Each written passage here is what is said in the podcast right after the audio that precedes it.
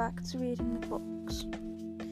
Last week I finished reading the book of Mice and Men, and this week I'll start reading a book called A Monster Calls, a novel by Patrick Ness from an original idea by Siobhan Dowd.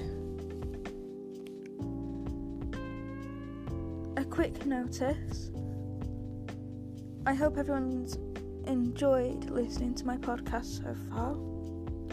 And if anyone wants to listen to me read a fan fiction from a website, please contact me on my email that's in the description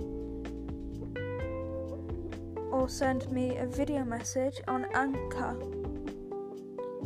Thank you for listening, and I'll get right back with.